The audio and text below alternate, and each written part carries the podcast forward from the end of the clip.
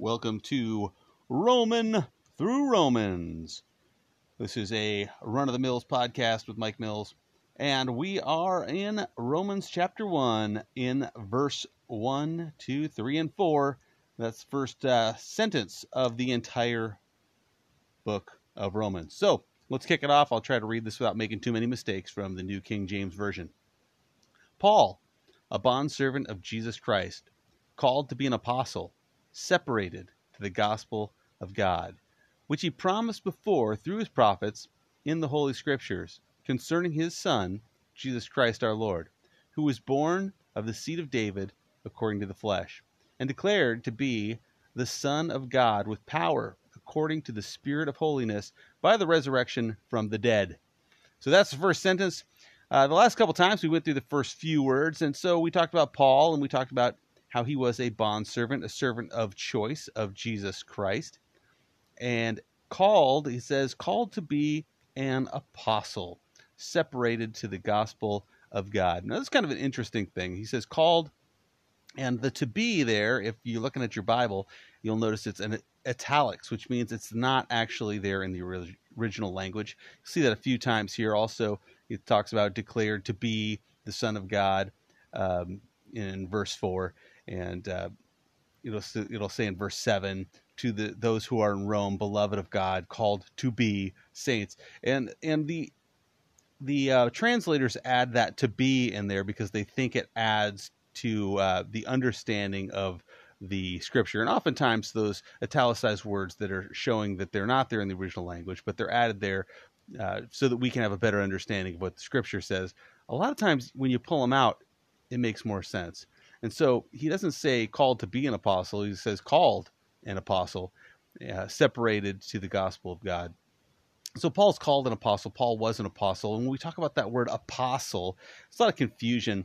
Uh, there's, and one of the things I'm trying to do with this series is to not just say this is the this is the angle I take or this is what I think, uh, but to, to really say, okay, this is what the Bible says. This is uh, these are some of the different ideas of what uh, this means or that means uh, when there is debate. And so when we talk about this idea of an apostle, now the word apostle in the Greek is apostolos, which means sent one. And of course, we have Jesus and he has his 12 disciples who are later called the apostles. Disciples meaning student or learners, and apostles meaning sent ones. And so uh, when they're sent out, they're called the apostles. Now, there are those that would say that there's the office of apostle, and they would say that that office has been was filled by the 11 uh, the 11 disciples or apostles of Jesus plus Paul an apostle or the apostle Paul. And there are others that would say no no there that's not that's that's not the limits of that office. That office is extended beyond that and that there are modern day apostles and there are people who have that office in the church.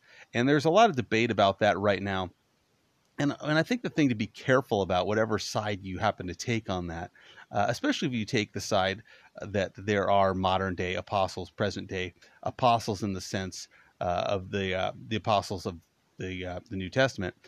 Uh, I think that the thing you have to be careful about whenever anyone, whenever anyone takes on a title within the church, whether that is pastor, prophet, apostle, priest, whatever whatever title that someone takes, you have to be very careful that along with that title that they we don't have this idea of spiritual authority that I am more spiritual than you are because of my title. And that happens a lot. And there are a lot of churches, actually, there's some denominations that teach that, that there are these levels of authority and you need to submit to the greater, those people of greater authority. And a lot of it comes down to these titles and ideas. And, and so, again, the question is, do you see that in Scripture? Do you see that you know that there's this idea throughout the uh, New Testament that that there are supposed to be more spiritual people and lesser spiritual people, and that the lesser are supposed to be uh, under the thumb of the more spiritual people.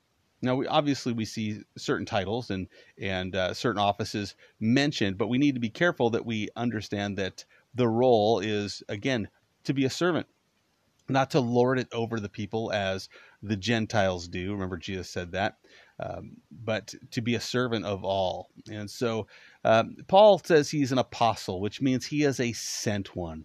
And I've heard it said that you know there are there were there are three types of apostles. There are the apostles of Christ. Then there um, was uh, the apostle um, the apostle Paul, and then there are uh, the apostles of the Holy Spirit, the sent ones of the Holy Spirit.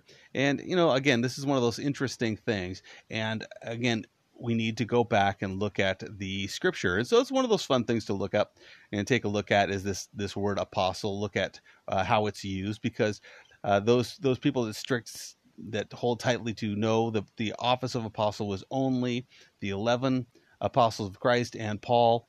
Uh, that's it. Oftentimes they neglect the uh, the fact that there are other people in the Bible called apostles. Um, some would say that there are different ideas of apostles. There are again those those apostles who were the ones who founded the church, and then there are those lesser apostles who were more like missionaries sent out uh, to share the gospel. So, anyway, something to think about, something to consider. But what I wanted to point out today was what it says about uh, Paul. Paul, a bondservant of Jesus Christ, called to be an apostle. And I think this is something that that I think that many Christians don't consider, and that is this idea of your calling. What are you called to do? What are you called to be? And, and some people would say, oh, you're called to be one thing, and that's what you are for your entire life.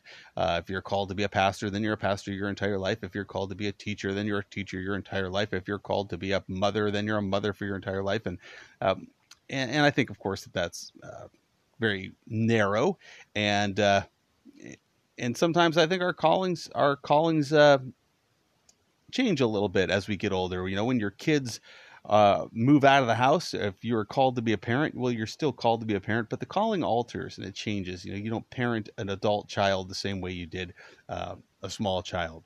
But what I really wanted to, to ask you today is this: What are you called to be? What is God calling you to do? What's the calling He's put upon your life? And this is a challenging thing. For a lot of people, this is a really challenging thing. And for some, they're not willing to put in the time. They don't want to know. They don't want to pray and say, God, what do you want me to do? Because in their mind, they have this twisted idea that God is going to call them to do something they don't want to do. And years ago, I was at a uh, a camp with a bunch of middle schoolers, and I asked the kids just a really simple question in, in a group of there were probably 12 of us and i said if you could do anything for god what would it be? If you could do anything for god what would what would it be? And as they went around it was really amazing because these kids said some really great stuff. And i remember one kid saying that he wanted to go to prisons and talk to inmates. And another girl said she wanted to work with hospice and uh, minister to those people who were about to die. And and each kid had something different. And at the end, I, I remember just being really struck by how unique each person's idea of what they would like to do for God was.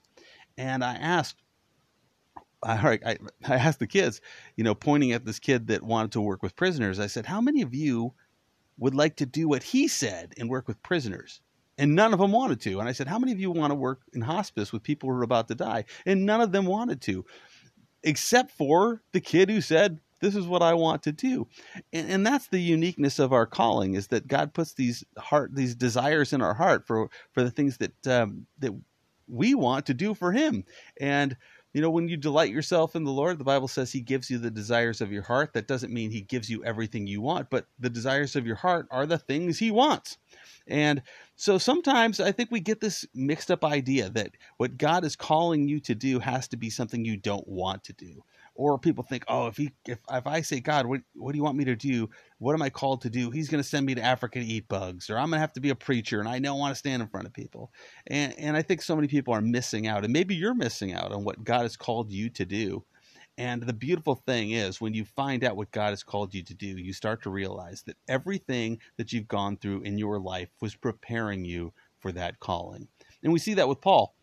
Paul, his entire life was training in the what we would call the Old Testament. And it was preparation for this new job that God was going to call him to do. And so in your life, you look back at those struggles and those difficulties and the pain and the good times in your education And when you turn and say, God, what would you have me do? Oftentimes you find those things are working together to prepare you and have been working together to prepare you for that calling. So that's your question of the day is what are you called to do?